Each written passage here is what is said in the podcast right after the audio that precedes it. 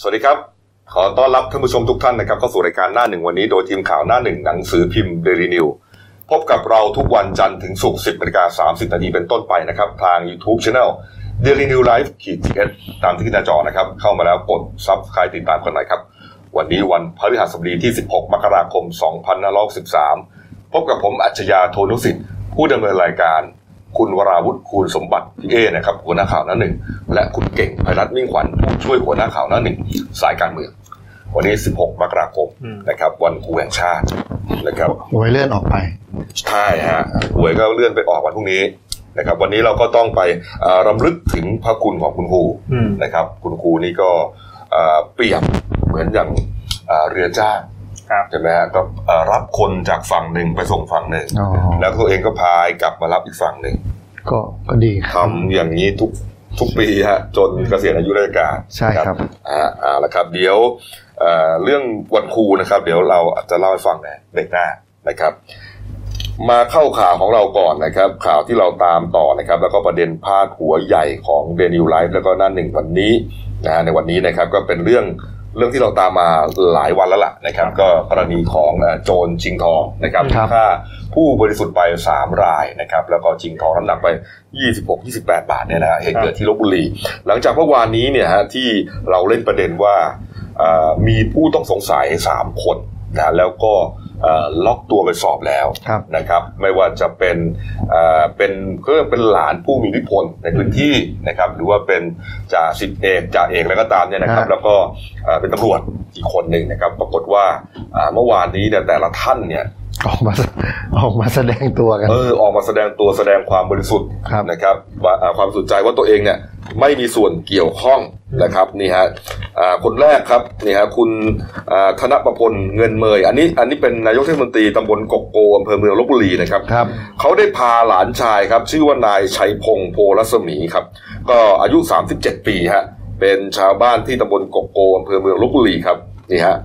เอ่อเนื่องจากว่าหลานชายตัวเองเนี่ยตกเป็นผู้ต้องสงสัยในคดีชิงทองที่โรบินสันลบบุรีนะครับก็พาหลานชายไปแสดงความบริสุทธิ์ใจที่โรงพักเมืองลบบุรีครับอืมเนี่ยคุณชัยพงศ์ไปถึงก็กล่าวกับนักข่าวเลยนะบอกว่าตัวเองเนี่ยเอ่อมีบ้านพักอยู่ใกล้กับห้างโรบินสันจริงนะครับอ่าครับนี่ฮะอ่า แล้วก็วันเกิดเหตุเนี่ยนะอ่าได้ไปทำงานรับจ้างนะแล้วก็กลับมานอนที่บ้านใช้ชีวิตตามปกติครับนะฮะจู่ๆครับ 14 มกราคมครับอ่าลุงก็คือคุณธนประพลเนี่ยนะฮะได้โทรศัพท์มาบอกบอกว่าตัวเองเนี่ยตกเป็นผู้ต้องสงสัยในคดีนี้นะเพราะว่าเอ่อเข้าข่ายหมดเลยอะ บ้านอยู่ใกล้ห้างอ๋อเป็นหลานผู้มีอิทธิพลอ่านะฮะแถมอ่ามีการเดินกระเพกกระเพกด้วยอ่าใช่ใช่เขาก็โชว์โชนี่ว์ฮะโชว์ขาเขาอยู่ อืมนี่ฮะอ่าคุณชัยพงศ์ก็ยืนยันนะ บอกว่าอ่า ช่วงที่เกิดเหตุเนี่ยฮะตนไปซื้อของที่ร้านค้าพอดี แล้วมีวงจรปิดที่ร้านค้าเนี่ยจับภาพได้ครับช่วงสองทุ่มสี่สิบสี่ที่เกิดเหตุเนี่ยนะฮะครับเขาบอกว่าช่วงนั้นยังอยู่ร้านค้าพอดีนะครับยืนยันว่าไม่เกี่ยวข้องแน่นอน แล้วก็จะเอาวงจรปิดนี้ไปให้ตำรวจดูด้วย จะได้จบสักทีครับนะตัวเองนี่ก็เหมือนกับอ่าถูกสังคมคอรหาอืมเออว่าโอ้โห ไปกลายเป็นคนร้ายแล้วมันเป็นคนร้ายที่คดีรุนแรงนะคดีโทษถึงประหารชีวิตเนี่ยเขาก็ตกใจนี่ฮะแล้วก็ไอ้ส่วนที่ขาตัวเองกระเพกเนี่ยเพราะว่าสองปีก่อนเนี่ยครับอ่าไปประสบอุบัติเหตุนะฮะรถชนจนขาข้างขวาเนี่ยหักทำให้เดินไม่เหมือนคนปกติ ประกอบกับรูปร่างส่วนสูงต่างๆคล้ายคนร้ายด้วยก็เลยไปกันใหญ่เลย ใช่ใช่เอ่อยืนยันว่าไม่เกี่ยวข้องไม่รู้ไม่เห็นเรื่องนี้ทั้งสิ้นนี่ครับ นี่ฮะ อีกคนนึงครับ นี่ฮะ สิบเอก อันนี้ยังยังเป็นที่ถกเถียงกันอยู่ว่าตกลงเป็นสิบเอกหรือเปล่านะเออตอนแรกบอกเป็นนักอดีตนักเรียนในสิบนี่ฮะอ่าแต่ตามข่าวหนังสือพิมพ์เนี่ยเรียกสิบเอกเนี่ยนะฮะเราก็อ่านไปตามนี้แล้วกันครับนะครับสิบเอก ธนนนท์ปรีชาจารย์นะครับนี่ฮะคนนี้ก็เป็นอีกหนึ่งคนนะที่ถูกเขาเรียกว่าโลกโซเชียลนะครับตีหน้าอาตีตานะครับว่าเป็นโจรรายนี้นี่ฮะ คนนี้เนี่ยหนักกว่า ใช่ครับใช่คำชัว่ายพงศ์อีกนะใช่คำว่าจัดหนักเลยครับเออมีการแบบเรียกว่าประจานกันแบบ ใช่ คนนี้นี่มีการประจานในโซเชียลมีเดียนะครับแล้วก็พาดหัวว่าโจรอมนุษย์ บุกชิงทองสามศพนะครับ แล้วก็มีการเอาทะเบียนราษฎร์อืมทะเบียนราษฎร์ก็คือสำเนาทะเบียนบ้านนั่นแหละใช่ครับนะฮะแน่นอนครับมันมีทั้งชื่อตัวเอง ชื่อคุณพ่อคุณแม่อะไรที่อยู่บ้านเดียวกันเนี่ยนะมาเผยแพร่ในโซเชียลมีเดียโอ้โห แล้วหน้าตัวเองด้วยเต็มเต็มๆเลยฮะทำให้ตัวเองเนี่ย เอ่อเรียกว่าได้รับผลกระทบอย่างมากนะครับ ไปไหนก็ถูกตีตาว่าเป็นโจรชั่วนะครับ รวมถึงญาติพี่น้องเนี่ยก็หนักด้วยญาติพี่น้องก็ถูกถูกตั้งข้อคอรหาว่าโอ้โหลูกหลานเองนี่ไปก่อเหตุอย่างนี้นี่ มันสะเทือนขวัญมาก ใช่เขาก็บอกว่าหวั่นใจเดินเดินอยู่จะมีคนมายิงเขานี่แบบยิงโดยไม่รู้ตัวด้วยความแค้นเงี้ยอืมเนี่ยฮะเมื่อวานนี้ก็เลยไปออกรายการนะครับโหนกระแสใช่ใช่นะครับนี่ฮะแล้วก็ ก็บอกอย่าบอกว่าอ่าบ้านก็อยู่ใกล้ห้างโรบินสันนะครับ จริง ๆ แล้วคนแถวนั้นก็อยู่ใกล้ห้างหมดแหละห้าหกโลก็ใกล้หมดแหละนะครับนี่ฮะแล้วก็ยืนอ่ายอมรับครับว่าเคยเป็นทหารยศสิบเอกนะฮะประจำอยู่ที่หน่วยบัญชาการสงครามพิเศษโอ้แต่โหแต่เขาบอกว่าเรื่องปืนเขาไม่ค่อยรู้เท่าไหร่นะอืมเขาก็ได้เรียนมาในพื้นฐานเบื้องต้นแต่ไม่ได้ลงลึกอืมเขายืนยันอย่างนี้เรื่องปืน ก็ก็แต่จริงๆหน่วยของสงครามพิเศษนี่น่าจะเชี่ยวชาญเรื่องปืนมากเลยนะ ใช่เพราะว่าเบสิกต้องดีครับอืมตัวนี้เนี่ยเขาต้องฝึกหนักเลยอะอ่าฮะนะครับเนี่ยฮะก็แต่ว่าช่วงที่เกิดเหตุเนี่ยครับช่วงค่ำเนี่ยของวันนั้นเนี่ยนะครับเขาบอกว่าขี่รถไปส่งแฟนสาวไปขึ้นรถอ่าบริษัทเพื่อไปทำงานที่อำเภอบางปะอินจังหวัดพระนครศรีอยุธยา แล้วก็ผ่านป้อมตำรวจที่มีกล้องวงจรปิดพอดี ตัวเองก็เลยจะไปขอหลักฐานจากกล้องเพื่อจะเอาไปยืนยันความบริสุทธิ์ แต่ว่าทางตำรวจที่ป้อมเนี่ยบอกว่าตำรวจสายสืบคดีนี้เนี่ยมาเอาไปหมดแล้วครับเออนี่ฮะแล้วก็พูดไปสุดท้ายก็ร้องไห้เลยนะ เพราะว่าเหมือนกับว่าได้รับแรงกดดันอย่างหนักอะนี่ฮะเอ่อคุณคุณธนททัพปนนท์เนี่ยนะฮะเนี่ยเขาบอกมอเตอร์ไซค์เขาที่เขาใช้เป็นคนละสีด้วยของเขาเป็นสีน้ำเงิน อืมเขาของเขาเป็นเอ่อเอ็นแม็กสีน้ำเงินใช่คนละรุ่นไม่ใช่คนละยามาสีฟีโน่ฮะนี่ครับ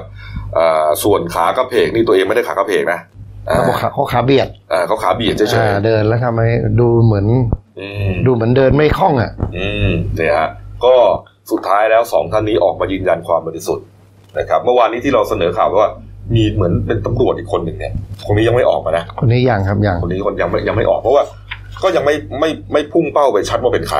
ใช่ไหมฮะอืมแต่ปรากฏว่ามีรายงานข่าวนะครับ มีรายงานข่าวนะฮะซึ่งอ่าน่าจะเชื่อถือได้ด้วยระดับหนึ่งเนี่ยนะครับ บอกว่าอ่าทางตำรวจนะฮะได้ล็อกนะฮะหรือว่าจับ กลุ่มนะฮะเอาว่าเรียกว่าล็อกก่อนแล้วกันนะครับล็อกตัวผู้ต้องสงสัยนะฮะที่เชื่อว่าจะเป็นคนร้ายรายนี้ไว้ได้แล้วฮะนะฮะนี่ฮะแล้วก็ควบคุมตัวไว้ที่ safe house แห่งหนึ่งsafe house ก็คือเอ่อบ้านที่ปลอดภัย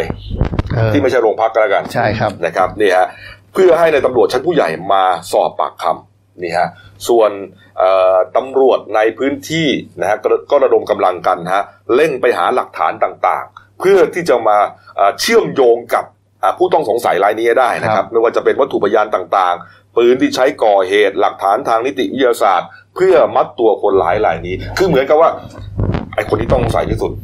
ไปคุมตัวมาก่อน คือพยานแวดล้อมพยานอะไรที่สืบมันน่าจะไปที่ตัวคนนี้ อืมนี่ฮะ แล้วก็ไอหลักฐานต่างๆ ที่เขากำกำลังเร่งตามหา ตามสืบเอามาอยู่ในสำนวนให้ได้เนี่ยเพื่อที่จะเป็นหลักฐานในการยื่นอนุมัติ ขอให้ศาลเนี่ยออกหมายจับภายในวันศุกร์ก็คือพรุ่งนี้ครับศุกร์17 มกราคมนี่ฮะนี่ฮะปืนปืนที่คนร้ายลงเอ่อใช้ในการก่อเหตุครั้งนี้ครับ ชัดเจนนะครับ ว่าเป็นอ่าปืนขนาด 9 มม นะครับยี่ห้อ CZ รุ่น SP ขีด01ฮะครับในจังหวัดลบบุรีมีผู้ครอบครองปืนทั้งหมด รุ่นนี้นะฮะ267คนนี่ฮะแต่ถ้าเทียบลงไปอีกฮะให้มันลึกลงไปอีกฮะครับลำกล้องที่คนร้ายใช้ขนาดอ่า4.3 ถึง 5 นิ้ว เหลือแค่ 13 คนนะฮะอืมแต่อันนี้ต้องใช้คำว่า ใช้โดยถูกกฎหมายทุกกฎหมายพวกครับ ซื้อเถื่อนนี่ไม่รู้อีกเท่าไหร่ อะเถื่อนเราตรวจสอบไม่ได้อยู่แล้วใช่อันนี้มัคนรับอยู่ในระอ่าระเบียนนะครับอยู่ในทะเบียนของอ่ากระทรวงมหาดไทยนะครับนี่ฮะและและหลังจากที่พอคัดเหลือ 13 คนนะกองจนหมดแล้วครับ รูปร่างส่วนสูงนะฮะลักษณะต่างๆ ทางกายภาพต่างๆ เหลือผู้ต้องสงสัยแค่ 3 คน ก็อย่างที่เราบอกเมื่อวานนี่ไงใกล้เคียงกับคนร้ายที่สุด ครับ นี่ฮะแล้วก็สองคนก็ออกมาปฏิเสธแล้ว ก็เหลือหนึ่งคนเห็นไหมหนึ่งคนนี้เป็นใครก็ยังไม่รู้อืมจะเป็นคนที่เอ่อตำรวจเขาล็อกไปแล้วหรือเปล่าเนี่ยก็ยังไม่แน่ใจครับนะครับ เนี่ยฮะก็ถือว่าเอ่อตำรวจชุดนี้เนี่ยทำงานเรียกว่าใช้ได้นะครับ คือคือถึงขั้นเอ่อมีการรู้ตัวอะไรต่างๆแล้วเนี่ยนะถือว่าถือว่ารวดเร็วนะครับนี่ฮะในส่วนของเออผู้ผู้เสียชีวิตนะครับญาติผู้เสียชีวิตนะเมื่อวานนี้ครับร้อยเอก สุรกิจทองทิพย์นะฮะคุณพัชราทองทิพย์นะฮะ อันนี้เป็นพ่อและแม่ของน้องกวางครับนางสาวธิดารัตน์ทองทิพย์ที่เป็นพนักงานขายทองโอโรล่าครับนะก็เดินทางไปที่กองกำกับการสืบสวนตำรวจภูธรจังหวัดลบบุรีครับไปให้กำลังใจเจ้าหน้าที่ฮะมีคุณชัชวานมังวง อันนี้เป็นสามีของน้องกวางนะครับอุ้มลูกน้อยเนี่ยนะน้องออกกัดที่เพิ่งกำพร้าแม่ไปเนี่ยนะฮะมาด้วยนะฮะประเด็นอยู่ที่คุณแม่ คุณแม่ของน้องกวางครับ คุณแม่ของน้องกวางก็คือคุณพัชราทองทิพย์ บอกว่าอยากจะให้ตำรวจวิสามันฆาตกรรมคนร้าย เพราะว่าสิ่งที่คนร้ายทำมีความเลวร้ายทำให้น้องออกกัดหลานชายของตัวเองเนี่ยขาดแม่ และยังสร้างความสูญเสียให้กับทั้งสามครอบครัวอย่างไม่สมควรให้อภัยฮะสามครอบครัวก็คืออน้อง น้องกวางน้องไตเติ้ลพ่อแม่น้องไตเติ้ลแล้วก็รปภรปภครับนี่มันก็น่าแค้นใจนะครับนี่ฮะนี่ฮะไม่ได้ต่อสู้ไม่ได้ขัดขืนเลยยิงเอายิงเอาน้องกวางนี่โดนโดนยิงซ้ำนะที่เสียชีวิตอะสี่นัดใช่ครับโอ้โหจนถึงขั้นมีการตั้งข้อสังเกตว่าเอ๊ะมันแค้นแค้นส่วนตัวหรือเปล่าเลยนี่ฮะเอาละครับอะในส่วนของ ทางคุณเอกประวิตรวงสุวรรณนะครับเมื่อวานนี้ก็ยืนยันนะครับ บอกว่าสองวันนี้จะชัดเจนแน่นอนนะนักข่าวก็พยายามจะ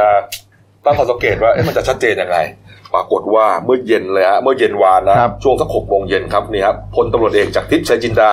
ผบ.ตร.ครับ เดินทางโดยเฮลิคอปเตอร์ครับ ไปลงที่สนามกีฬาพระราเมศวรที่ลพบุรีครับ ไปติดตามความคืบหน้าของคดีนี้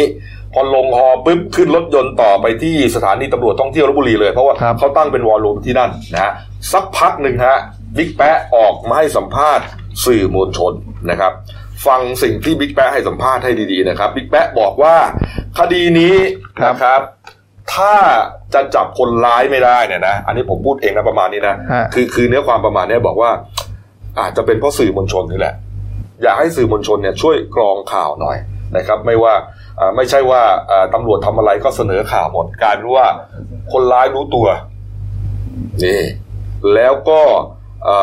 เขาบอกว่าเชื่อว่าตอนนี้คนร้ายไม่น่าจะอยู่ในพื้นที่จังหวัดลบบุรีแล้ว น่าจะไปกบดานอยู่ในพื้นที่จังหวัดชายแดน เพื่อเตรียมจะหลบหนีไปยังประเทศเพื่อนบ้านอ้าวนี่นี่ฮะเออเอดิแป๊บบอกว่า ไม่น่าจะอยู่ในลบบุรีแล้วก็อย่างอย่างคดีบิ๊กแปะเนี่ยอย่างตอนถ้าเป็นว่าเราสมัยเป็นนักข่าวเนี่ยพอพอตรมาเองเนี่ยไม่ต้องชัดเจนว่าเราต้องการมาดูหน้า ใช่ไหมถ้าสมมติว่าประกบผู้ต้องสงสัยอย่างนี้โทรคุยโทรถามก็ได้ ใช่ บินมาเองเลยนะว่าเขาต้องการมาเห็นบิ๊กแป๊ะเมื่อวานนี้มาเป็นครั้งที่สามใช่ก็ต้องเขาต้องการมาเห็นโดยระยะของข่าวมาเห็นด้วยตา เขาไม่มาทุกวันใช่พบตรไม่มาทุกวัน แต่วันไหนที่มาเนี่ย วันนั้นมีประเด็น วันนั้นมีประเด็นที่เยอะกว่าใช่เยอะกว่าเออเยอะกว่าวันปกติ ก็เป็นไปได้ว่าอาจจะเป็นเรื่องของการอาจจะล็อกตัวแล้วนะฮะแต่ว่าอ่าแล้วทำไมบิ๊กแบ๊กพูดอย่างนั้นอะ บอกว่าหนีไปแล้วอ๋อใช่คือถ้าท่านใช้ใช้สื่อเป็นอะสมัยผมเป็นนักข่าวในยุคต้องยอมยุคยุคกองปราบท่านท่านวรรณรัตน์เป็นผู้การกองปราบเป็นคนที่ใช้สื่อเก่งมากครับ จะบอกผ่าผ่านสื่อว่าตอนนี้ไปเฝ้าอยู่นู่นอยู่นี่ตำรวจอาจจะไม่ได้ไปก็ได้นะแต่เนี่ยเราไปดักทั้งนู่นตรงนี้โคโจรที่ตามข่าวเนี่ยมึนไปหมดรู้จะหนีไปทางไหนเออท่านท่านใช้วิธีเนี้ยตอนนี้เราเราได้ส่งคนไปดักที่ตรงนี้ ดักที่ด่านชายแดนนี้พอบอกว่าไปสมมติไปจังหวัดพิษณุโลกไอ้คนร้ายไม่กล้าไปแล้วแต่ไม่มีตำรวจไปหรอกคือคือท่านเล่นกระสือเป็นอะ ใช้สื่อทำงานด้วยเรานี้ท่านก็บอกว่าท่านจะให้ข่าวแค่นี้ก็นักข่าวก็ได้ข่าวนักข่าวก็ยิ้มชอบใจแล้วท่านก็ใช้สื่อดักทางนู้นทางนี้บางทีไม่ได้ไปหรอก นี่แสดงว่าเราจะบอกว่าบิ๊กแป๊ะกำลังจะใช้สื่อให้เป็น อ่าก็โทรไปถามท่านวรรณรัตน์หน่อยก็ดีนะครับเอา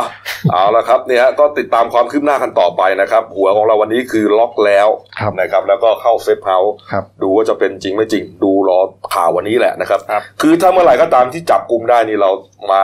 เราไลฟ์สดแน่นอนนะครับอ้าว มาดูเรื่องการบ้านการเมืองหน่อยนะครับ เรื่องอการบ้านการเมืองเมื่อวานนี้หลังจากที่คุณกรจติกวนิชนะครับสสบัญชีรายชื่อของประชาธิปัตย์นะเขาลาออกจากการเป็นสมาชิกพรรคนะครับ แล้วก็ยื่นใบยื่นใบลาออกนะครับไปเมื่อวาน ก็ส่งผลให้พ้นจากสมาชิกภาพการเป็นสสไปด้วยนี่นะฮะเมื่อวานนี้อ่าก็มีประเด็นเรื่องนี้เพิ่มเติมนะคุณเก่งครับ ใช่คือ เมื่อวานคุณกรณ์ก็ใช้ช่องทางทาง Facebook ของแกเนี่ยมาชี้แจงถึงเหตุผล มันก็จะชัดเจนมากขึ้นแล้วแหละก็คือว่าคุณกรณ์เนี่ยก็ชี้แจงว่าไอ้สาเหตุที่ลาออกเนี่ยเพราะว่าแกมีความฝันครับที่จะไปทำการเมืองแห่งความเปลี่ยนแปลง อืมกล้าคิดกล้าทำแล้วก็มีความรอบคอบมีครับความเด็ดเดี่ยวนะครับอืมก็คือสรุปก็คือว่าก็จะไปตั้งพรรคการเมืองนั่นแหละ แล้วก็อืมมันก็มีรายงานข่าวมาว่าคุณกรณ์กับคุณอัธวิทย์สุวรรณครับ พักดีเนี่ย อดีตสสกทมเนี่ยเขาจะไปจับมือกัน จะไปตั้งพรรคการเมืองจะไปทำงานทางด้านเศรษฐกิจ แล้วก็วันเนี้ยคุณอัธวิทย์เนี่ยก็จะแถลงชี้แจงด้วยเกี่ยวกัวับนนี้เรื่องวันนี้จะลาออกตาม ใช่จะลาออกตามครับ แล้วก็ล่าสุดเนี่ยได้ชื่อพักมาละ มันยังมีกระแสข่าวอยู่ เขาจะใช้ชื่อพักว่าพักขับเคลื่อนไทย เดี๋ยวจะไปจดจัดตั้งใหม่เลยนะครับ ก็ เบื้องต้นประเมินแล้วเนี่ยก็คือ เขาจะเน้นด้านเศรษฐกิจอืมอืม ยังยังแนวเดียวกับคุณมิ่งขวัญไหมแนวเดียวกันไหมก็ต้องคงใช่นะพักคุณดีกว่านี่เพราะว่าเศรษฐกิจใหม่เลยใช่ไม่ต้องตีความเลย น่าจะใช่เพราะว่าคุณคุณกรณ์เนี่ยเป็นเป็นรัฐมนตรีคลังสมัยรัฐบาลคุณอภิสิทธิ์ครับมีผลงานเรื่องเช็คช่วยชาติจำได้กันไหมครับปีห้าสองอะอืมที่แจกคนละสองพันอะ ผมก็ยังได้เลยเออนั่นแหละเออก็เบื้องต้นเนี่ยถ้าเกิดจะให้ดาวดาวเกมเนี่ยมีความเชี่ยวชาญทางเศรษฐกิจและเสนอเป็นจุดแข็งเนี่ยเป็นจุดขายมันจะไปกบจุดอ่อนรัฐบาลเออ หมายความว่าเขาจะไปเตรียมตัวอาบน้ำปรับแป้งรอละนี่ไงในการปรับคอรมอหน้า มันจะสะท้อนว่ามนต์เศรษฐกิจของสมคิดเนี่ยมันเสื่อมหรือเปล่า เลยจะต้องใช้มนต์คนใหม่ คุณสมพ่อคิหมอดคนใหม่มาฉายาอะไรอะ คุณสมคิดอะเอ่อคุณเก่งจำได้ไหมผมจำไม่ได้แล้วครับ คือคือประมาณว่าเอ่ออะไรอะไรอะไรตกยุคอะไรสักอย่าอ๋งอไม่ชายน้อยประชารัฐ อ๋อชายน้อยประชารัฐอ๋อคือคือชายน้อยนะขอขอขออภัยก็คือเอ่อชายน้อยเรื่องพจมานไงอ่าไหวเปี้ยเสียขาใช่ที่เป็นคนพิการอืมนี่เดี๋ยวใช่ไหมเดี๋ยวแล้วแล้วทำไมถึงไม่ขอ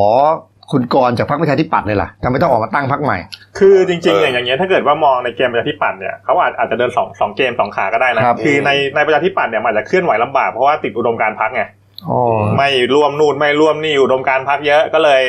ต้องแยกสาขาย่อยอืมในการที่จะเดินเกมอีกทางหนึ่งอืมก็เรียกว่าไม่ได้ทะเลาะนะเพียงแต่ว่าเดินทะแยกสาขาเท่าทะนั้นเอเลาะงหรือเปล่าก็ไม่อ่ารู้หรอกแต่ว่าปัญหาหนึ่งที่คุณกรณ์แยกออกมาเนี่ยก็เป็นที่วิพากษ์วิจารณ์กันก็คือว่าอ่ากรณีของเรียกว่าคุณกรณ์เนี่ยถอยถ้าไม่มีที่ยืนน่ะอืมนะสื่อบางสื่อบางฉบับสื่อบางช่องเนี่ยก็เล่นอย่างนี้เลยก็คือว่าอ่าคุณจุลินทร์ลักษณะวิสิทธิ์นะครับหัวหน้าพักเนี่ยอ่าได้เปลี่ยนตัวหัวหน้าทีมเศรษฐกิจ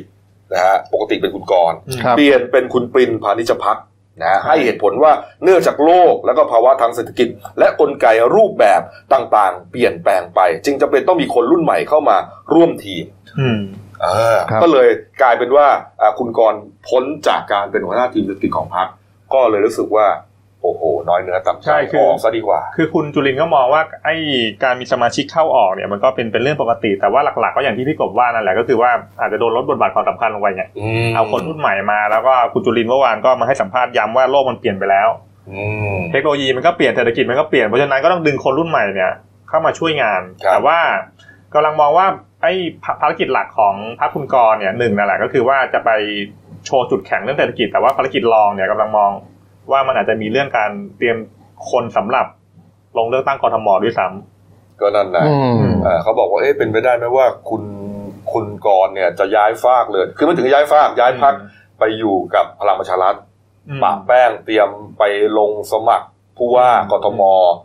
ในนามพรรคพลังประชารัฐอืมอันนี้เท็จจริงยังไงก็ไม่รู้นะแต่แต่ว่าดูตามแนวข่าวเนี่ยไม่น่าจะใช่แล้วถ้าเกิดเขาจะไปตั้งพรรคเองอย่างเงี้ยนะอืมปึ๊บเสร็จแล้วมันก็มีข่าวลือว่าจะไปจับมือคุณชาติชาติหรือเปล่านี่อันนี้มาแรงมาก แต่ว่าคุณชาติชาติเนี่ปยฏิเสธแล้วนี่โพสเฟซบุ๊กเรียบร้อยแล้วอ่าโพสต์ Facebook ปฏิเสธแล้วว่า no no way ไม่ไม่มีทางก็อวยพรให้คุณกรณ์โชคดี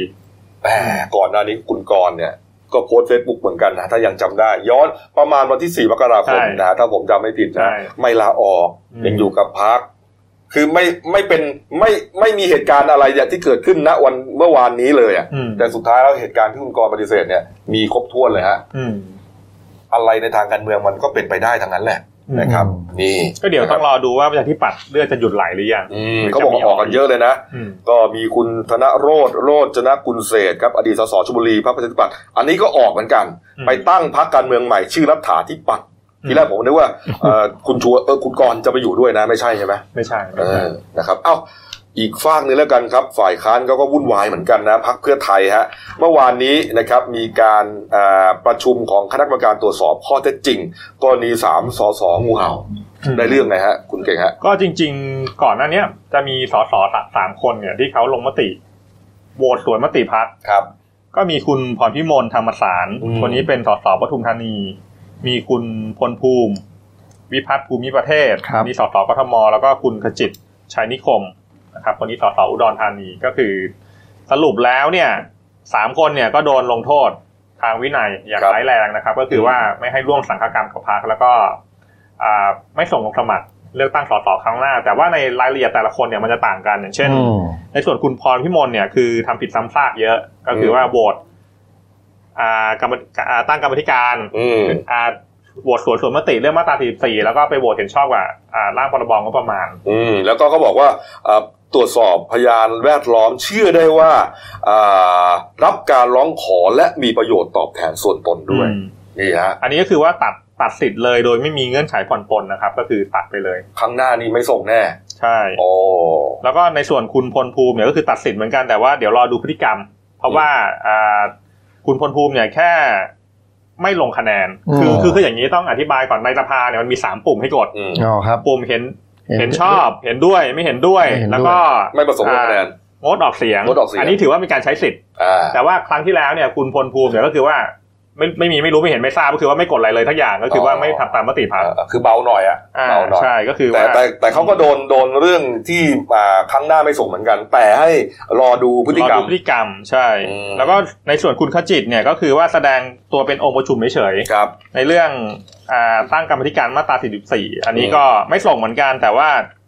แล้วแต่เผื่อครั้งหน้ามีข้อข้อเสนอใหม่อืมเดี๋ยวขั้นตอนหลังจากนี้เนี่ย มันจะต้องเสนอที่ประชุมกรรมการบริหารพรรคว่าจะครับยืนตามหรือเปล่าอืมก็เดี๋ยวรอลุ้น ไปอีก step หนึ่งนี่ฮะอืมนี่ฮะอ่าอีกเรื่องหนึ่งครับ เมื่อวานนี้ครับศาลจังหวัดพัทยาครับ อ่านคำพิพากษาศาลฎีกาลับหลัง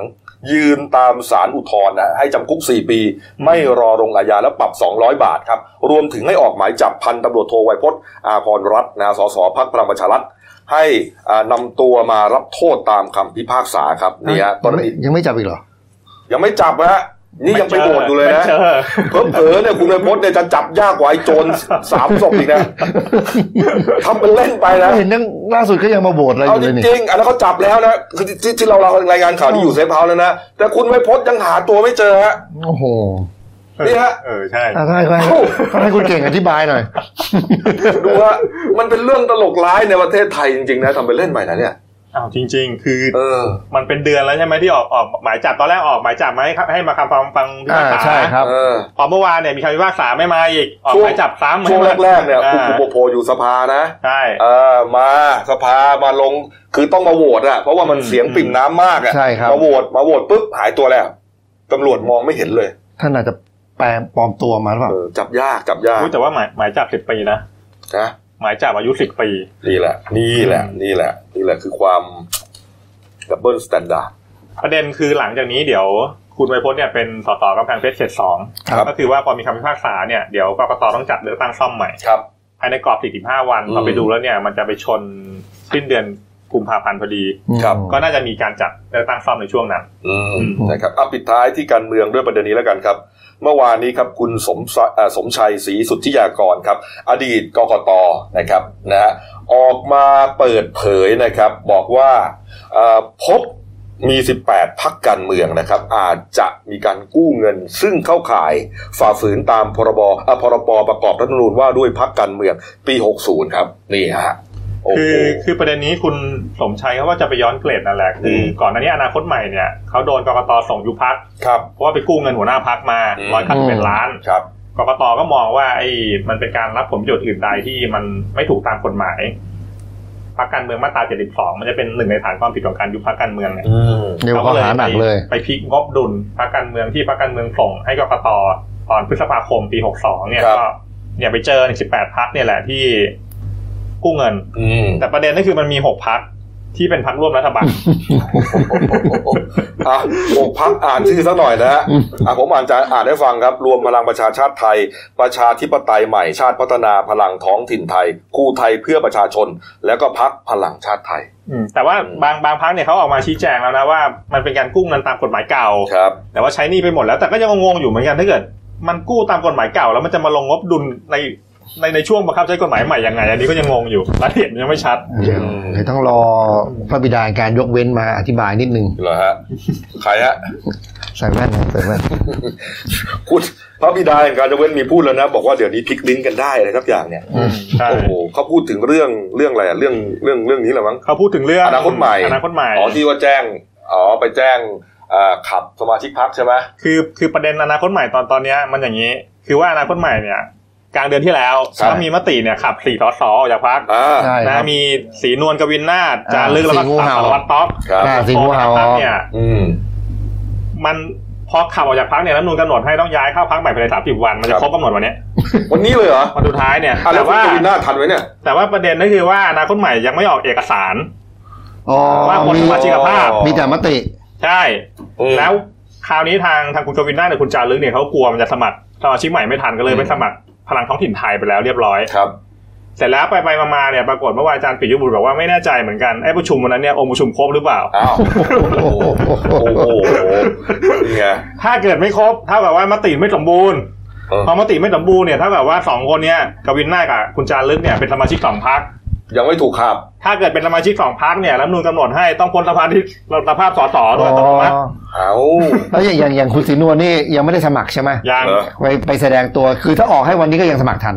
ต้องดูวัวันนนี้นี้วันสุดท้ายวันนี้วันสุดท้ายจะอะจะสมัครทันทันหรือเปล่า ถ้าถ้าเกิดวันนี้สมัคร แล้วอนาคตใหม่บอกว่ามติไม่ครบองค์ประชุมไม่ครบ เท่าเท่ากับว่าเป็นสมาชิกสองพักก็หลุดอีก โอ้โหนี่นี่โอ้โหนี่วางหมาก ซ้อนหมากเลยใช้คำว่าร้อนเก็ดไม่พอแล้วถลกหนังกันเลยดีกว่าโอ้โหงูเห่าเนี่ยก็เมื่อวานอาจารย์ปิยบุตรบอกว่าเดี๋ยวขอเวลาตรวจสอบก่อนตอนนี้คดีเยอะ ก็ต้องตรวจสอบองค์ประชุมก่อนมันจะครบหรือไม่ก็ครพบยายามอืมเชิญแกจะมาทอล์กนะอืมจริงๆเนี่ยคิววันนี้นะ ก็ติดประชุมอะไรก็ไม่รู้เนี่ยแหมจริงเลยอืมช่วงนี้กันพยายามเชิญอยู่ว่าวันจันทร์จะมาหรือเปล่าอืมอืมนะครับอะ การเมืองพอสมควรนะครับผมเอาละครับอะมาปิดท้ายที่เบรกนี้นะครับนี่ฮะเรื่องภัยแล้งนะตอนนี้หนักหนาสาหัสสากันมาก และก็อาจจะเป็นหนึ่งในเหตุผลที่ทำให้รัฐนาวาของลุงตู่นี่ ต่อยไม่ครบยกก็ได้นะครับ เพราะว่าโอ้โหหนักมากจริงๆฮะอ่า เมื่อวานนี้ครับนะที่ทำเนียบรัฐบาลครับ คุณนฤมลพิโยสินวัตรโฆษกประจำสำนักนายกรัฐมนตรีเขาแถลงนะครับภายหลังเป็นประธานการประชุมครับ การประชาสัมพันธ์และสร้างการรับรู้การแก้ปัญหาภัยแล้งนะครับ อกว่า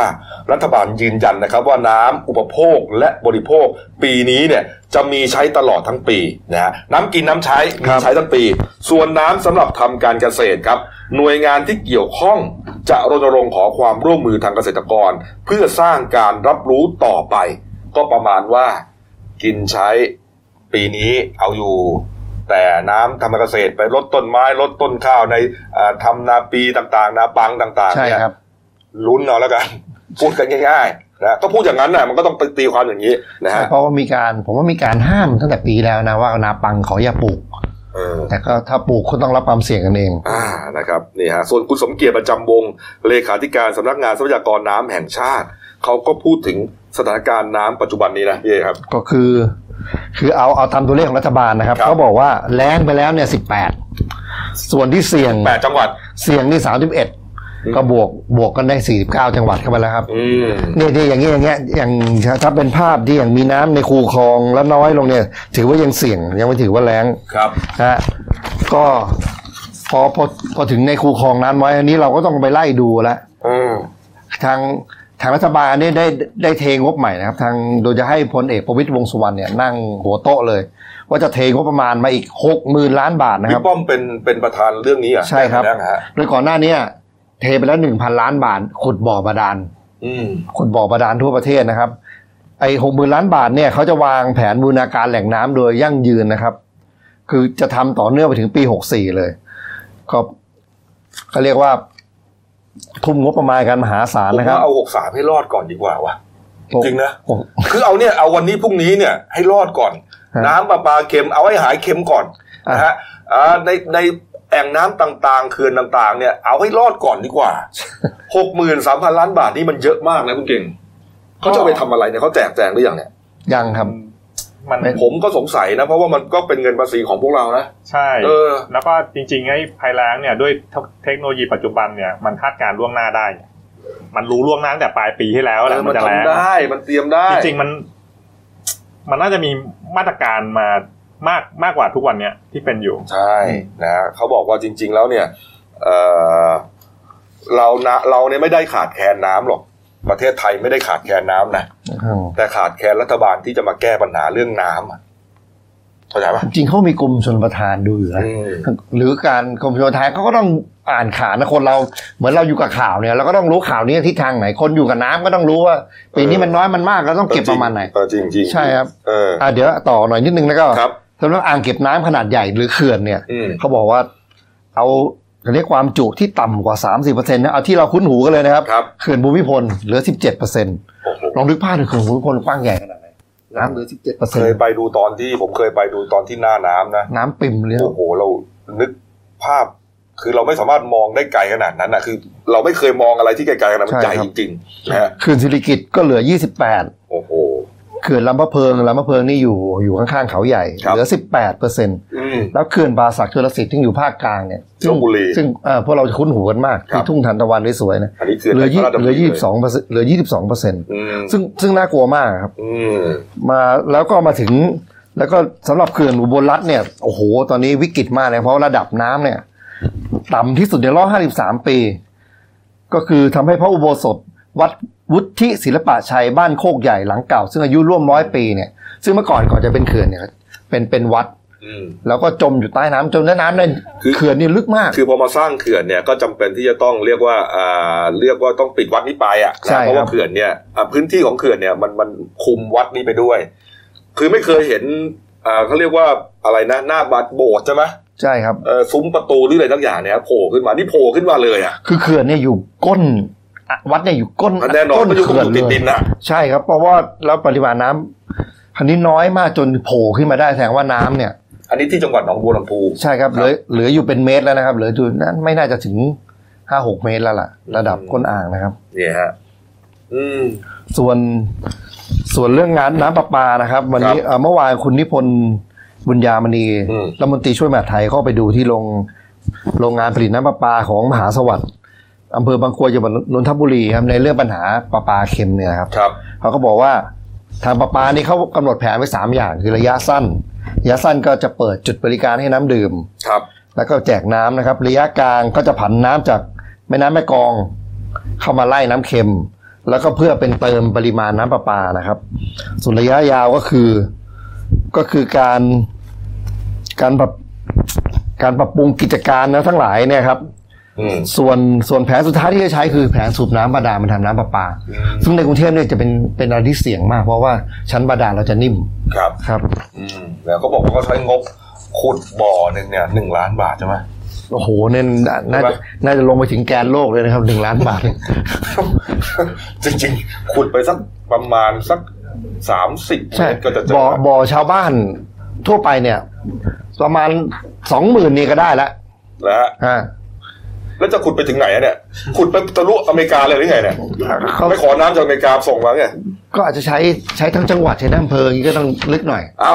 เอาแล้วครับอะพักครู่เดียวครับกับเอาเดี๋ยวเดี๋ยวเดี๋ยวเออเลยขอไปโอ้เออลืมไปเลยการ์ตูนเอ่อการ์ตูนการเมืองขายประจำของคุณขวดนะครับนี่ฮะอะขึ้นมาเลยฮะหลังจากจบงานวิ่งไล่ลุงนี่ปรากฏว่ามีไดโนเสาร์เรียกว่าทีเล็กเลยนะ ฟันแหลมคมเนี่ยฮะน้ำลายไหลด้วยนะฮะคุกคาม อันนี้บอกว่าลุงวิ่งไล่ อันนี้ก็แซวแกนนำวิ่งไล่ลิงอ่าไล่ไล่ลุง ในพื้นที่ภาคอีสานอ่าที่โดนหมายเรียกอ๋อฝ่าฝืนพรบชุมนุม เออนี่ฮะคือเอากฎหมายมาไล่ตรวจสอบกันเข้มเลยอืมเรื่องแค่นี้เองอะนะอะพักครู่เดียวครับกลับมาช่วงหน้า วันครูนะครับ ไม่รู้ว่าข้อมูลมาหรือยังนะ แต่ว่าวันนี้เป็นวันเอ่อวันนี้เป็นวันครูนะคใช่รับครับก็อ่าที่ครูรุษภาใช่ป่ะเขามีงานนะครับใช่ครับนะฮะแล้วก็เอ่อเมื่อวานนี้ครับอ่าเรียกว่าเป็นครั้งแรกนะที่ทางกรมป่าไม้แล้วก็เจ้าที่อุทยานนะครับ พาสื่อมวลชนนะคณคณะใหญ่ครับไปใช่ครับเขาแพงม้าเลยครับไปไปพิสูจน์กันเลยนะที่เดนิวแล้วก็เดนิวไลท์เราเกาะติดเรื่องนี้มาตลอดนะครับ แล้วก็วันนี้ครับ PM 2.5 หนักหนาสาหัสสากรรจ์ที่สุดนะครับในกรุงเทพมหานครนะฮะแล้วก็อุบัติเหตุเกิดขึ้นนะครับที่รีสอร์ทแห่งหนึ่งที่เขาใหญ่ฮะไปเรียกว่าเขาเรียกว่าเป็นนอกชานริมน้ำอะเปลตาข่ายเปลตาข่ายอืมพังถล่มลงไปฮะเจ็บกันระนาวเลยเจ็บหนักด้วยนะฮะพักครู่เดียวครับ เดี๋ยวกลับมาคุยข่าวกันต่อครับ จากหน้าหนังสือพิมพ์ สู่หน้าจอมอนิเตอร์ พบกับรายการข่าวรูปแบบใหม่ หน้าหนึ่งวันนี้ โดยทีมข่าวหน้าหนึ่ง หนังสือพิมพ์เดลิวิวออกอากาศสดทาง YouTube d e l i n e w l i v e ขีดทีเทุกวัน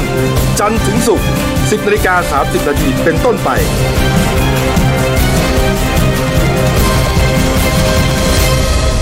แล้วคุณจะได้รู้จักข่าวที่ลึกยิ่งขึ้น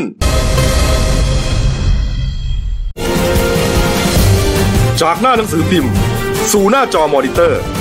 พบกับรายการข่าวรูปแบบใหม่ หน้าหนึ่งวันนี้ โดยทีมข่าวหน้าหนึ่ง หนังสือพิมพ์เดลิวิวออกอากาศสดทาง YouTube d e l i n e w l i v e ขีดทีเทุกวันจันทร์ถึงศุกร์10นาฬิกา30นาทีเป็นต้นไป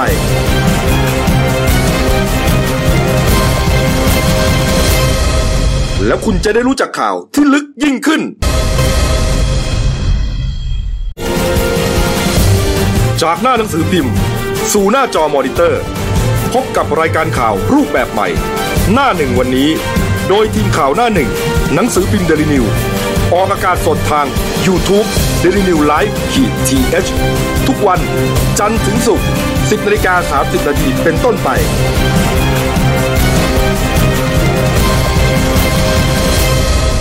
แล้วคุณจะได้รู้จักข่าวที่ลึกยิ่งขึ้น ครับผมกลับสู่ช่วงสองของรายการหน้าหนึ่งวันนี้ครับ เมื่อวานนี้ครับนี่ฮะทางเขตรักษาพันธุ์สัตว์ป่า เขาแผงม้าที่อำเภอวังน้ำเขียวนะครับ จังหวัดนครราชสีมาครับนี่ฮะกรมอุทยานแห่งชาติสัตว์ป่าและพันธุ์พืชนะครับแล้วก็นำนำโดยคุณสิทธิชัยเสรีส่งแสงครับ เป็นผู้อำนวยการสำนักบริหารพื้นที่อนุรักษ์ที่ 7 นะครับที่โคราชนะครับพร้อมด้วยเจ้าหน้าที่อีกหลายหน่วยงานนะครับร่วมกับนายบนตรีมลิทองครับผู้อำนวยการส่วนจัดการป่าไม้ครับนะครับก็นำสื่อมวลชนฮะลงพื้นที่นะครับที่เขาแผงม้าเลยฮะ ไปดูเลยว่าที่เดนิวนะครับเรานำเสนอว่าเอ่อมีทัวร์ VIP นะครับพาบรรดาอ่าลูกทัวร์ระดับ VIP เนี่ยเข้าไปดูกระทิงแบบใกล้ชิดเนี่ยครับเรื่องจริงข้อเท็จจริงมันเป็นยังไงนี่ครับนี่ฮะก็คืออย่างที่เดนิวเสนอกันต่อเนื่องมาเป็นเดือน ก็แปลว่าทางกรมอุทยานนี่เขาก็ทำกันบ้านนะอืมเขาอาจจะไม่ได้มาเสนอข่าวปุ๊บปั๊บเดี๋ยวเขาส่งคนมา ครับตามตามตลอดอืมแล้วจนจนพร้อมกันนี่ได้พาคณะสื่อมวลชนมาดูนะครับครับก็ลงไปเขาก็ตอบคำถามได้เคลียร์ทุกประเด็นนะครับอืมเขาก็บอกว่าสำหรับเรื่องการที่วัดพาทัวร์ VIP เข้าไปเนี่ย ก็คือเป็นรถของญาติโยมเข้าพื้นที่การตรวจ แต่มีบางคันเนี่ยออกนอกเส้นทางไปเท่านั้นเองนะครับ ก็ทำให้แล้วก็ทำให้นักท่องเที่ยวอื่นที่ถ่ายรูปอยู่อะถ่ายรูปมาทำให้ดูดูดูเป็นการไม่เหมาะสมอืม แต่สำหรับวัดเนี่ยเขาได้ดำเนินการร่วมกับเขตรักษาพันธุ์สัตว์ป่านะครับ ได้บริหารจัดการเรื่องแหล่งอาศัยและอาหารของที่อยู่ของกระทิง ก็คือว่าเรียกว่าทำงานร่วมกับเจ้าหน้าที่มาตลอดนะครับ ก็ก็ต่อไปนี้ทางเจ้าหน้าที่ก็จะประสานงานไม่ให้ไม่ให้ทำลักษณะเช่นนี้อีกครับ โดยต้องการจะเข้าเขตเนยมีการขออนุญาตอย่างเข้มงวดนะครับอืมก็เจ้าหน้าที่ก็แบบเหมือนกับผ่อนหนัก ก็บอกว่าวัดเนี่ยร่วมมือกันมาสิบปีแล้วอืมดูแลแหล่งอาศัย จนเมื่อก่อนเนี่ย มีกระทิงมาร้อยตัวครัจบนจนทางกรมอุทยานร่วมกับวัดเนี่ยทำให้กระทิงเพิ่มมาอืมถึงสามร้อยกว่าตัวนะคก็รับคือเขาทำทุกอย่างนะนะฮะทำรั้วกั้นไฟฟ้านะครับใช่ครับอะไต่างๆเนี่ยมากมายก็ทำให้กระทิงเนี่ยเพิ่มจำนวน ก็เหมือนกับว่าเอ่อมีการร่วมมือกัน ก็คือพบกันครึ่งทางต่อไปนี้วัด วัดจะเข้าไปโดยพระการไม่ได้แล้วครับนะครับ ตอนประเด็นเรื่องวัดเนี่ยครับอืมต่อมาก็จะเป็นประเด็นเรื่อง แต่นักข่าวเขาก็ถามนะ เอ๊ะพูดเหมือนกับว่า เอ่ออ๋อเกรงใจวัดหรือเปล่านะเขาบอกว่าหากไปมีปัญหากับทางวัดเนี่ยเพราะว่าก่อนหน้านี้เนี่ยอ๋อมีการระบุเลยไงวัดที่ว่านี่คือวัดป่าทรัพย์ทวีธรรมารามครับนี่ครับ เหมือนกับว่าจะเอาผิดเลยนะตอนนั้นน่ะอืมนะครับเอ่อมีมีรูปของท่านเจ้าอาวาสเข้าไปอะไรเนี่ยนะ เกรงหรือเปล่า กลัวหรือเปล่าว่าหากมีปัญหากับทางวัดเนี่ยกรมอุทยานจะไม่ได้รับการสนับสนุนในเรื่องงบประมาณอีกต่อไป คุณสิทธิชัยก็เลยบอกว่าผมเนี่ยมีงบประมาณอยู่แล้ว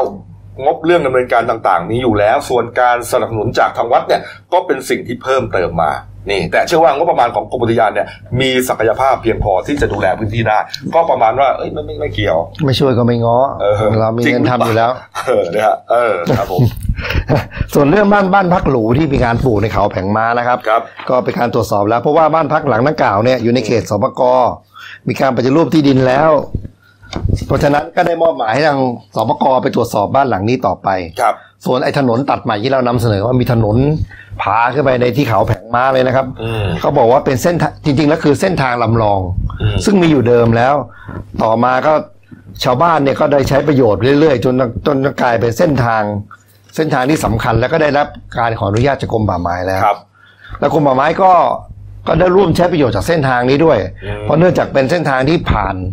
ผ่านฝูงกระทิงที่มีออกมาหากินในย่านนี้เจ็ดฝูง ซึ่งออกมาหากินจากนอกเขตนะฮะครับ ก็ก็ได้ขอความร่วมมือจากชาวบ้านว่าอย่าไปยุ่งกับกระทิงก็คือถนนเนี่ยกรมอุทยานก็ใช้แล้วก็ไม่ใช่เป็นถนนที่การตัดใหม่อืมแต่อย่างใดนะครับอืมอืมอืมอืมนะฮะก็ถือเป็นครั้งแรกเลยนะ ที่ที่กรมอุทยานแล้วก็ป่าไม้เนี่ยเขานำสื่อมวลชนคณะใหญ่เลย ลงพื้นที่ที่เรียกว่า เอ่อเป็นปัญหาอยู่ใช่ครับนะครับนี่ฮะก็มันเป็นผลมาจากการนำเสนอของเดนิวหนังสือพิมพ์เดนิวและเดนิวไลน์นี่แหละครับนะครับเอาละครับอะเอามาเรื่องนี้นะฮะนี่ครับอ่าเรื่อง PM 2.5 ก่อนละกันนะครับนะฮะ PM 2.5 นะครับ ก็เอ่อเมื่อเช้ามืดวันนี้นะครับกรมอุตุนิยมวิทยาครับเขาพยากรณ์อากาศ 24 ชั่วโมงข้างหน้านะครับก็ระบุนะครับบอกว่าภาคประเทศไทยตอนบนเนี่ยมีหมอกในตอนเช้า แล้วก็มีหมอกหนาบางพื้นที่นะครับกลางวันมีแสงแดดจัดนะครับยอดดอยก็ยังมีอากาศหนาวถึงหนาวจัดต่างๆเนี่ยนะครับ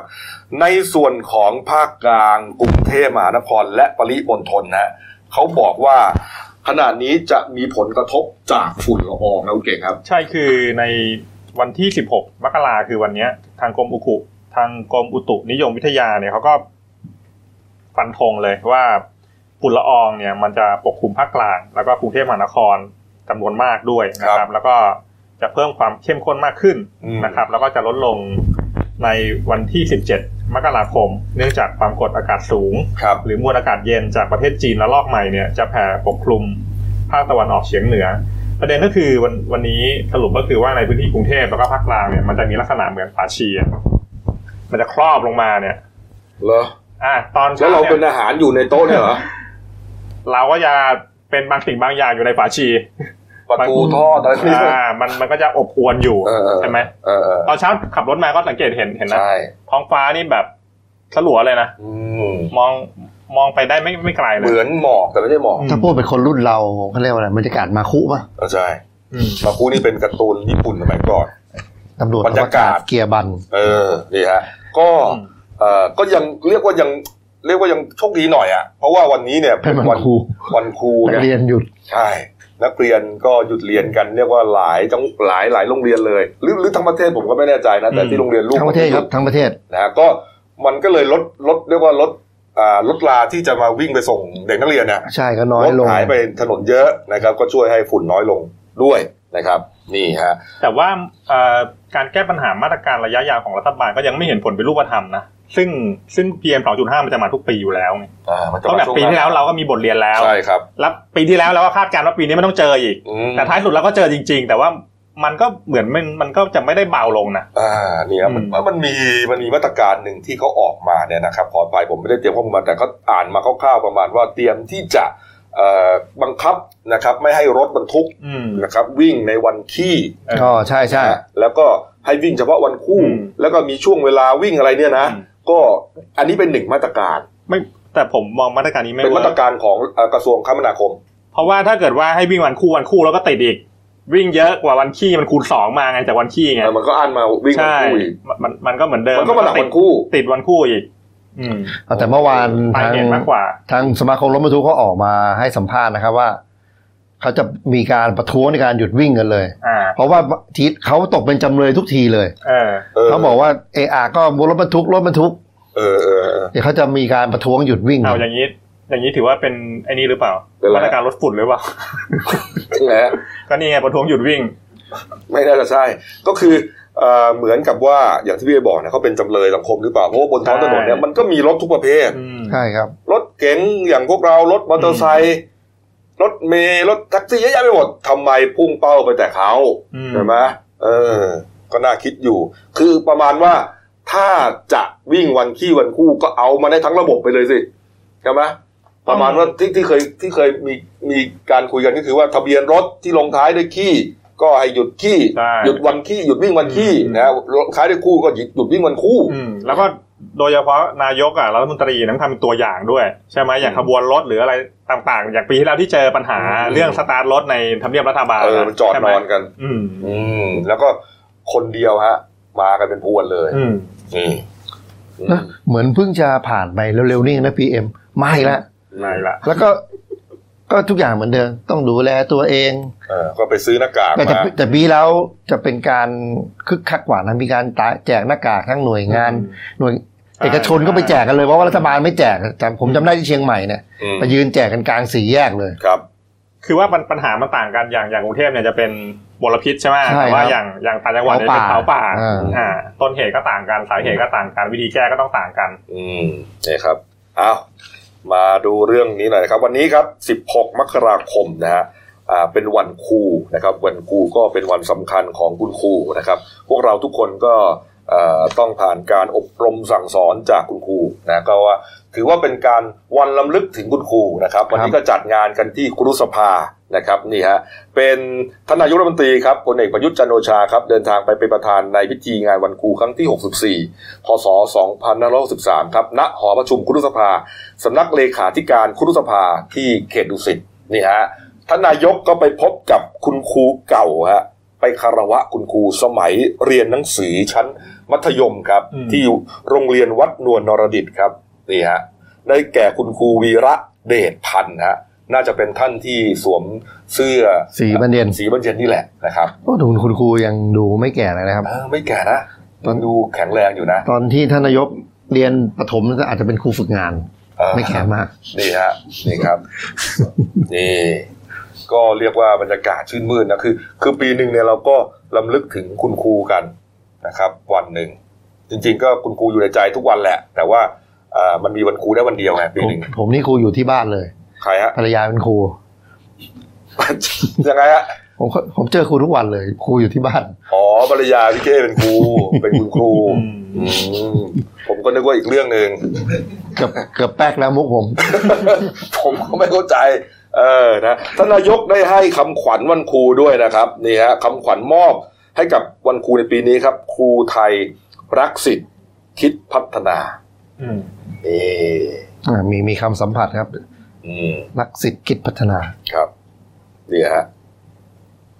นี่ครับเอาละครับอ้าว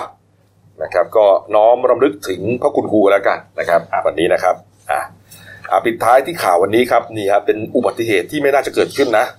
เผยแพร่ในโซเชียลมีเดียนะครับนี่ฮะเขาไปเอาภาพมาจากรีสอร์ทแห่งหนึ่งครับที่เขาใหญ่นะครับคนที่เคยไปเที่ยวเขาใหญ่ก็จะรู้ครับ ก็จะมีเขาเรียกว่าเปอ่าเขาเรียกว่าอ่า เปเปตะตะข่ายข่ายนอกกระชานอย่างเงี้ยนี่ฮะยื่นออกไปนะครับ แล้วก็อ่าภาพนั้นยังเพิ่งมานะนี่ฮะก็ก็จะมีตะข่ายอย่างเงี้ยแล้วก็มีคนนักท่องเที่ยวอ่านักท่องเที่ยวมาฮะนักท่องเที่ยวก็จะไปยืนโอ้ไปโหนั่งกินกันคือ คือเหมือนกับเพิ่มความตื่นเต้นหน่อยๆนะฮะโอ้แต่ลองดูว่ามันไม่ได้มีเสานะ มันเป็นเหมือนเป็นโครงเหล็คากนยื่นออกไป เป็นคานยื่นออกไปเท่านั้น เอาเข้าจริง ๆ เนี่ยไอ้คานลักษณะเนี้ยถ้าออกแบบมาดีเอาอยู่ครับ ถ้าวิศวกรโครงสร้างเขาเขาเขาออกแบบมาวางไว้เนี่ยนะ ได้ แต่อันนี้ไม่รู้อะเกิดจากการต่อเติมเพิ่มผิดแบบ หรือว่าน้ำหนักของนักท่องเที่ยวที่เอ่อไปนั่งกันอยู่เนี่ย มันเยอะเกินไปหรือเปล่า โดยหลักการแล้วผมว่าสองคนก็เสียวแล้วนะเป็นผมผมเสี่ยวนะเนี่ยโอ้โหมันี่มันไม่นี่มีนี่เสาเท่าไหร่ค้ำอะนี่ห้าท่านห้าท่านฮะปรากฏว่านักท่องเที่ยวกลุ่มนี้ฮะ ดูภาพต่อมาเลยฮะเหล็กมันหักฮะแล้วก็ หล่นลงไปเลยฮะโอ้ยหล่นลงไปลำน้ำเลย โชคดีที่เป็นน้ำนะข้างล่างนี่ฮะมันมีคนถ่ายรูปไว้พอดีนี่ครับ ก็ปรากฏว่าเอ่อไอเปตะข่ายที่เป็นเหมือนนอกกระชานออกยื่นออกไปเนี่ยนะครับ รับน้ำหนักไม่ไหว ที่นักท่องเที่ยวห้าคนไปนั่งอยู่กับ หักโค่นลงไปทั้งอันฮะคนริมนอกสุดที่เห็นในภาพ เมื่อสักครู่นี้ก่อนครับที่จะหล่นเนี่ยฮะนี่ฮะคนริมนอกสุดครับ เขาบอกว่าเสื้อสีดำเนี่ยฮะข้อมือหักทั้งสองข้างครับอืมกระดูกสันหลังยุบข้อที่ L1 และ L2 ครับ โอ้ยโอ้โหนี่ขนาดตกลงในน้ำนะเนี่ย คือมันน้ำคือไม่ตื้นไงตรงนั้นไม่น่ะไม่ไม่ใช่แค่ตะข่ายขาดนะไปทั้งอันเลยใช่ไหมไปทั้งอันไปทั้งหล็กโครงหักเลยนะครับเหล็กหักครับไปทั้งโครงเลย ส่วนนอกนั้นนะอีกสี่ท่านก็ได้รับบาดเจ็บกันทั่วหน้าครับ มากน้อยตะแลอ่าแตกต่างกันไป นี่ครับเขาบอกว่าคนที่เขาโพสต์เนี่ยครับบอกว่าไม่รู้ว่ามีป้ายจำกัดเรื่องเรื่องน้ำหนัก หรือจำนวนคนที่จะลงไปนั่งหรือไม่อย่างไร แล้วก็มีการทดสอบความปลอดภัย มีการแจ้งเตือนแขกที่จะมาพักที่รีสอร์ทแห่งนี้หรือไม่ ดูคร่าวๆค้ำยันตัวล่างไม่เห็นมีเชื่อมไว้ แสดงว่ามันมีค้ำยันอยู่นะฮะลงไปหนึ่งถึงสองคนก็น่าจะพอแล้ว แล้วไม่ได้มีแต่รีสอร์ทนี้นะไอ้ตะข่ายลักษณะเนี้ยทุกที่ทุกที่ครับนะฮะก็เหมือนกับ ให้มันใกล้ชิดธรรมชาติชำธรรมชาติที่สุดอะจริงควรจะเตือนแหละว่ารับน้ำหนักได้ไม่เกินเท่าไหร่เหมือนลิฟต์เงี้ยนะอืมขึ้นได้ไม่เกินเจ็ดคนอันนี้ก็ต้องบอกสิไม่นั่งได้ไม่เกินสามเหรอรับรับน้ำหนักได้ไม่เกินร้อยร้อยยี่สิบกิโลผมว่าควรจะมีนะ แล้วมีข่าวอย่างนี้ออกไปอะอืมแน่นอนนะคนเดี๋ยวไม่น่าจะกล้าไปนั่งแล้ว คนเดียวก็ไม่กล้าแล้วผมว่าน่าจะมีการสั่งไล่ลื้อกันเป็นแถวแล้วอืมอืมนี่ฮะนี่อะก็มาเตือนกันไว้ก็แล้วกันนะครับ เพื่อความปลอดภัยนะครับ เพราะว่าเขาใหญ่นี่ก็ เอ่อเป็นอีกที่หนึ่งที่คนไทยต่างชาติเนี่ยชอบไปเที่ยวกันนะครับใกล้กรุงเทพอะครับใช่ครับแล้วก็บรรยากาศร่มรื่นใช่ช่วงนี้ด้วยกับคนเยอะทุกครับเสาร์อาทิตย์เนี่ยฮะนะครับอ้าวหน้าหนังสือพิมพ์เราหน่อยนะครับอืมนี่ครับเอ่อมีเหตุนี่ด้วยนะครับ เมื่อวานนี้เอ่อพันตำรวจโทนนผู้เรเอ่อนนภูริศเดชทันอดุลนะครับรองผู้กำกับสืบสวนที่ภูธรจังหวัดมหาสารคามครับขับรถเบนซ์ชนรถบรรทุกอ้อย เสียชีวิตเลยนะพี่อ๋อก็เสียใจด้วยครับท่านเพิ่งมารับตำแหน่งอืมมาเป็นเป็นนักสืบมือดีด้วยครับโอ้เสียใจนะครับ อืมอ่าอ่าละครับ ส่วนเรื่องสั้นของฉันนะครับ ที่หนังสือพิมพ์เดนิวนะครับ ร่วมกับพันธมิตรหลายหน่วยงานครับ เรื่องที่ตีพิมพ์ฉบับวันศุกร์ที่ 17 มกราคมฮะชื่อว่าเรื่องแมวไม่รู้ที่มา เออ น่าสนใจนะทาสแมวนี่น่าจะอ่านนะเนี่ย แมวไม่รู้ที่มาครับเขียนโดยคุณอุเทนพรมแดงนะฮะพรมแดงนะ อ่าเนี่ยครับ ก็หาอ่านกันครับ เรื่องราวจะเป็นยังไงนะครับนี่ฮะมีตีพิมพ์ทุกวันทั้งปีนี้นะครับเอาละครับครบถ้วนนะครับ ฝากช่องเราด้วยนะครับ Daily New Life ขีดจีเอสนะครับ เข้ามาแล้วกด Subscribe กดไลค์กดแชร์กดกระดิ่งแจ้งเตือนนะครับ มีรายการดีๆทั้งวันและทุกวันครับ วันนี้หมดเวลานะครับ เรา 3 คนลาไปก่อนขอบพระคุณทุกท่านที่ติดตามรับชมครับลาไปก่อนครับ สวัสดีครับ